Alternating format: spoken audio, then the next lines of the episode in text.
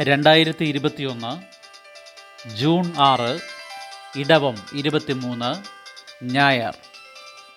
മനോരമ വാർത്തകൾ. വായിക്കുന്നത് G. Ravi. Count down തുടങ്ങി ജൂലൈ പതിനഞ്ച്. നാൽപ്പത് കഴിഞ്ഞവർക്കെല്ലാം നാൽപ്പത് ദിവസത്തിനകം ആദ്യ ഡോസ്. സംസ്ഥാനത്ത് നാൽപ്പത് വയസ്സിന് മുകളിലുള്ള എല്ലാവർക്കും ജൂലൈ പതിനഞ്ചിനകം ആദ്യ ഡോസ് വാക്സിൻ നൽകാൻ കോവിഡ് അവലോകന യോഗം തീരുമാനിച്ചു. മുഖ്യമന്ത്രി പിണറായി വിജയനാണ് ഈ നിർദ്ദേശം മുന്നോട്ട് വച്ചത്. കഴിഞ്ഞ ദിവസത്തെ കണക്കനുസരിച്ച് നാൽപ്പത്തിയഞ്ച് വയസ്സിന് മുകളിലുള്ള അൻപത് ലക്ഷത്തി ഇരുപത്തി ഒൻപതിനായിരത്തി എണ്ണൂറ്റി മുപ്പത് പേർക്ക് വാക്സിൻ ലഭിക്കാനുണ്ട്. ഇവർക്കെല്ലാം വരുന്ന നാൽപ്പത് ദിവസത്തിനകം വാക്സിൻ ലഭിക്കും. നാൽപ്പത്തി അഞ്ച് വയസ്സിന് മുകളിലുള്ളവർക്ക് കേന്ദ്രവും പതിനെട്ട് നാൽപ്പത്തി നാല് പ്രായക്കാർക്ക് സംസ്ഥാന സർക്കാരുമാണ് സൗജന്യമായി വാക്സിൻ നൽകുന്നത്. ഈ മാസം സംസ്ഥാനത്ത് മുപ്പത്തിയെട്ട് ലക്ഷം ഡോസ് വാക്സിൻ ലഭിക്കും. ഇതിൽ എട്ട് പോയിന്റ് രണ്ട് ആറ് ലക്ഷം ഡോസ് സംസ്ഥാനം വില കൊടുത്തു വാങ്ങിയതാണ്. വാക്സിൻ ലഭ്യമാക്കിയാൽ നിശ്ചിത ദിവസത്തിനകം വിതരണം ചെയ്യണമെന്ന് കേന്ദ്രം കർശന നിർദ്ദേശം നൽകിയത് പ്രകാരമാണ് വാക്സിനേഷൻ വേഗത്തിലാക്കാൻ തീരുമാനിച്ചത്. അനുവദിച്ച വാക്സിൻ തീരുന്ന മുറയ്ക്ക് കൂടുതൽ അനുവദിക്കുകയുള്ളൂ. വേഗത്തിൽ തീർക്കുന്നവർക്ക് വാക്സിൻ അനുവദിക്കുന്നതിൽ മുൻഗണന നൽകുമെന്ന് കഴിഞ്ഞ ദിവസം കേന്ദ്രം അറിയിച്ചിരുന്നു. കേരളത്തിൽ നാൽപ്പത് വയസ്സ് കഴിഞ്ഞവർ ഒരു കോടി പതിമൂന്ന് ലക്ഷത്തി എഴുപത്തി അയ്യായിരത്തി എഴുന്നൂറ്റി പതിനഞ്ച്. അതിൽ ഒരു ഡോസ് ലഭിച്ചവർ അറുപത്തിമൂന്ന് ലക്ഷത്തി നാൽപ്പത്തി അയ്യായിരത്തി എണ്ണൂറ്റി എൺപത്തി അഞ്ച് അതായത് അൻപത്തി ആറ് ശതമാനം.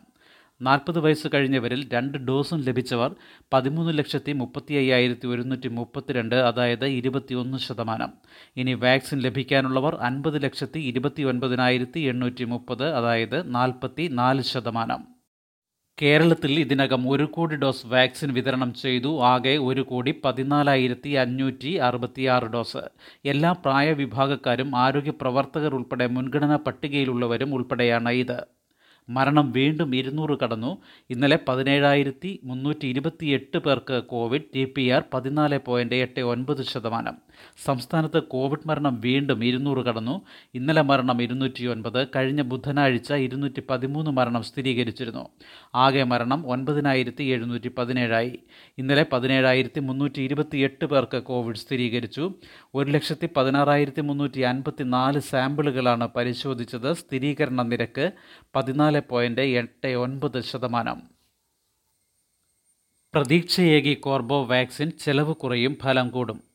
സ്പൈക്ക് പ്രോട്ടീൻ ഉപയോഗിച്ച് വാക്സിൻ നിർമ്മാണം. ഇന്ത്യയ്ക്ക് ലഭ്യമാകാനിരിക്കുന്ന ഏറ്റവും ചെലവ് കുറഞ്ഞ വാക്സിനുകളിലൊന്നായ ബയോളജിക്കൽ ഇയുടെ കോർബോ വാക്സിൻ കഴിഞ്ഞ പത്തു വർഷമായി നടക്കുന്ന ഗവേഷണങ്ങളുടെ തുടർച്ച. പൂർണമായി ഇന്ത്യയിൽ വികസിപ്പിക്കുന്ന വാക്സിനാണെങ്കിലും ഇതിന്റെ സാങ്കേതികവിദ്യ രൂപപ്പെടുത്തിയത് ഹൂസ്റ്റണിലെ ബോയിലർ കോളേജ് ഓഫ് മെഡിസിനിലെ ഗവേഷകരാണ്. വാക്സിന്റെ ഘടന പരമ്പരാഗതമായതിനാൽ എളുപ്പത്തിൽ അനുമതി ലഭിക്കുമെന്ന് ബി സി എമ്മിലെ associate dean doctor Maria Ellen Boteza പറഞ്ഞു. ഹെപ്പറൈറ്റിസ് ബി വാക്സിനുകൾ രൂപപ്പെടുത്താൻ ഉപയോഗിക്കുന്ന അതേ സാങ്കേതിക വിദ്യയാണ് ഇതും. സാർസ് മെർസ് എന്നിവയ്ക്കെതിരെയും സമാന ഗവേഷണം നടത്തിയിരുന്നതായി അവർ പറഞ്ഞു. ഡോസ് ഒന്നിന് ഇരുന്നൂറ്റി അൻപത് രൂപയിൽ താഴെ വില പ്രതീക്ഷിക്കുന്ന വാക്സിന്റെ മുപ്പത് കോടി ഡോസുകൾക്കാണ് ഇന്ത്യയുടെ ഓർഡർ. ആയിരത്തി അഞ്ഞൂറ് കോടി രൂപ മുൻകൂറായി നൽകി. ഇന്ത്യയിലെ മറ്റ് വാക്സിനുകളിൽ നിന്ന് വ്യത്യസ്തമായി പ്രോട്ടീൻ അധിഷ്ഠിത വാക്സിനാണ് കോർബോവാക്സിൻ. കൊറോണ വൈറസിനെ മനുഷ്യകോശങ്ങളിലേക്ക് തുളച്ചു കയറാൻ സഹായിക്കുന്ന മുള്ളുകൾ പോലെയുള്ള സ്പൈക്ക് പ്രോട്ടീനുകളെയാണ് വാക്സിനായി ഉപയോഗിക്കുന്നത്. വൈറസിന്റെ മറ്റു ഭാഗങ്ങളില്ലാത്തതുകൊണ്ട് ഇത് അപകടകാരിയാകില്ല. അതേസമയം സ്പൈക്ക് പ്രോട്ടീൻ എത്തുന്നതോടെ പ്രതിരോധശേഷി ലഭിക്കും. ഇതിനാവശ്യമായ നിർമ്മാണ വസ്തുക്കൾക്ക് ചെലവ് കുറവാണെന്നതും നേട്ടമാണ്. എല്ലാ വീട്ടിലും ഒരു പോഷകത്തോട്ടം പദ്ധതി കിറ്റ് വിതരണത്തിന് തുടക്കം. പദ്ധതി കൃഷിവകുപ്പ് horticulture mission V F P C K എന്നിവയുടെ നേതൃത്വത്തിൽ. ഒരു പദ്ധതിയും മനസ്സിൽ കയറാതെ മണ്ണിൽ വിളവെടുക്കാനാകില്ലെന്ന് മന്ത്രി പി പ്രസാദ്. കൃഷിമന്ത്രിയോ കൃഷിവകുപ്പ് ഡയറക്ടറോ ആയാലും പദ്ധതികൾ സ്വയം ഏറ്റെടുക്കാതെ വിജയിപ്പിക്കാൻ കഴിയില്ലെന്നും അദ്ദേഹം പറഞ്ഞു. കൃഷിവകുപ്പ് horticulture mission V F C K Manorama ആഴ്ചപ്പതിപ്പ് എന്നിവയുടെ നേതൃത്വത്തിൽ നടപ്പാക്കുന്ന എല്ലാ വീട്ടിലും ഒരു പോഷകത്തോട്ടം പദ്ധതിയുടെ കിറ്റ് വിതരണത്തിന്റെ സംസ്ഥാനതല ഉദ്ഘാടനം നിർവഹിക്കുകയായിരുന്നു മന്ത്രി. ഒരു ദിവസം ഒരാൾ മുന്നൂറ് ഗ്രാം പച്ചക്കറിയെങ്കിലും കഴിക്കണമെന്നാണ് ഇന്ത്യൻ കൗൺസിൽ ഓഫ് മെഡിക്കൽ റിസർച്ചിന്റെ പഠനം. എന്നാൽ നൂറ്റി അറുപത് ഗ്രാം പച്ചക്കറിയെ ശരാശരി ഒരാൾ ദിവസവും കഴിക്കുന്നുള്ളൂ. എനിക്ക് വിഷം കഴിക്കാൻ വയ്യ എന്ന നിലപാട് സ്വീകരിച്ചാൽ വീട്ടിൽ ഒരു വെണ്ടയെങ്കിലും നടാനാകുമെന്ന് മന്ത്രി പറഞ്ഞു. കേക്ക് ലക്ഷ്യം കർഷകരുടെ വരുമാനം വർദ്ധിപ്പിക്കൽ. കാർഷിക മേഖലയിൽ മൂലധന രൂപീകരണത്തിന്റെ അഭാവം പരിഹരിക്കാൻ പുതുതായി രൂപീകരിക്കുന്ന cooperative initiative for agricultural infrastructure in കേരളയുടെ മുഖ്യ ലക്ഷ്യം കർഷകരുടെ വരുമാനം വർദ്ധിപ്പിക്കൽ. കേരള ബാങ്കാണ് പദ്ധതി നടപ്പാക്കുന്നത്. കാർഷിക മേഖലയിലെ വിവിധ പ്രവർത്തനങ്ങൾ ഏകോപിപ്പിക്കുകയും വിപണി സാധ്യതകൾ മുന്നിൽ കണ്ട് പ്രവർത്തിക്കുകയുമാണ് ദൗത്യം. കാർഷിക മേഖലയുടെ ഏകോപനവുമായി ബന്ധപ്പെട്ട് പ്രാഥമിക സഹകരണ സംഘങ്ങൾക്ക് മാർഗനിർദ്ദേശങ്ങളും നൽകും. സ്വകാര്യ മൂലധന രൂപീകരണം വർദ്ധിപ്പിച്ച് പ്രാദേശിക വിപണികൾ ഗോഡൌണുകൾ കോൾഡ് ചെയിൻ സൗകര്യങ്ങൾ എന്നിവയും പൈനാപ്പിൾ വാഴപ്പഴം മാമ്പഴം മുതലായ പഴവർഗങ്ങളുടെ സംസ്കരണ കേന്ദ്രങ്ങളും സൃഷ്ടിക്കും. പ്രാഥമിക ചർച്ചകൾ പുരോഗമിക്കുകയാണെന്ന് Kerala bank CEO P S Rajan പറഞ്ഞു. ഇരുപത് ലക്ഷം പേർക്ക് തൊഴിലവസരം പദ്ധതി നടപ്പാക്കുക മാറ്റങ്ങളോടെ അഞ്ച് വർഷത്തിനകം ഇരുപത് ലക്ഷം പേർക്ക് തൊഴിലവസരം ഒരുക്കുകയെന്ന ലക്ഷ്യത്തോടെയുള്ള പദ്ധതി സർക്കാർ നടപ്പാക്കുക മാറ്റങ്ങളോടെ. ജനുവരിയിൽ തോമസ് ഐസക് അവതരിപ്പിച്ച ബജറ്റിൽ നിന്ന് മാറ്റം വരുത്തിയാണ് കെ എൻ ബാലഗോപാൽ പദ്ധതിയെക്കുറിച്ച് ബജറ്റിൽ പരാമർശിച്ചത്.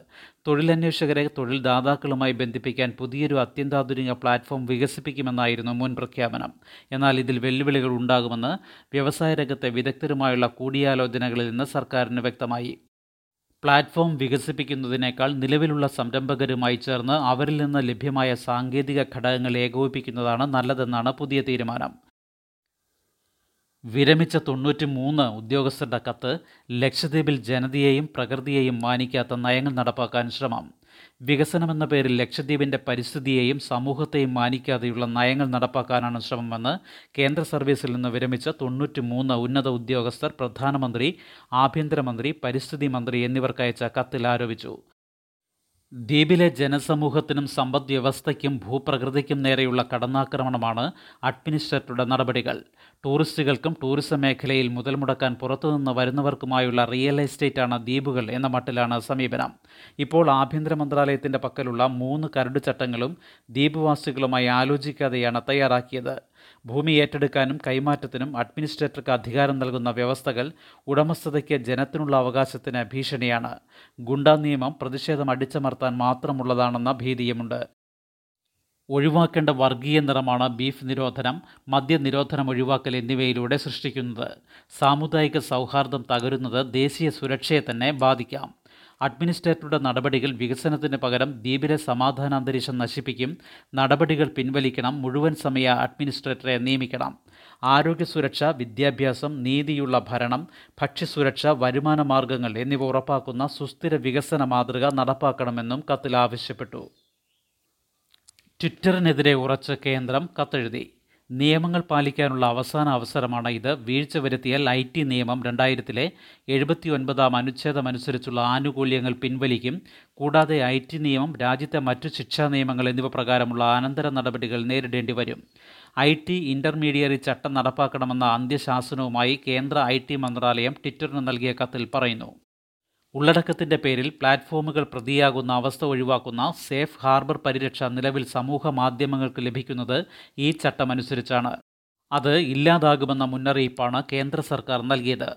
അതേസമയം ചട്ടങ്ങൾ നടപ്പാക്കാനുള്ള സമയപരിധി വ്യക്തമാക്കിയിട്ടില്ല. ഫെബ്രുവരിയിൽ കേന്ദ്രം പ്രഖ്യാപിച്ച പുതിയ ഐ ചട്ടങ്ങൾ നടപ്പാക്കാൻ അനുവദിച്ചിരുന്ന സമയപരിധി മെയ് ഇരുപത്തിയഞ്ചിന് അവസാനിച്ചിരുന്നു. ഉപയോക്താക്കളുടെ പരാതികൾ കേൾക്കാനും പരിഹരിക്കാനുമുള്ള സംവിധാനം കമ്പനി ഉറപ്പാക്കേണ്ടതുണ്ട്. രാജ്യത്തെ നിയമം നടപ്പാക്കണമെന്ന ആവശ്യം തുടർച്ചയായി നിഷേധിക്കുകയാണ്. ഒരു പതിറ്റാണ്ടിലേറെയായി രാജ്യത്ത് പ്രവർത്തിക്കുന്ന കമ്പനിയാണെങ്കിലും ജനങ്ങളുടെ പ്രശ്നങ്ങൾ പരിഹരിക്കാനുള്ള നടപടികൾ ഇതുവരെ സ്വീകരിച്ചിട്ടില്ല എന്നും കേന്ദ്രം കത്തിൽ ചൂണ്ടിക്കാട്ടി. ശുഭദിനം. നന്ദി.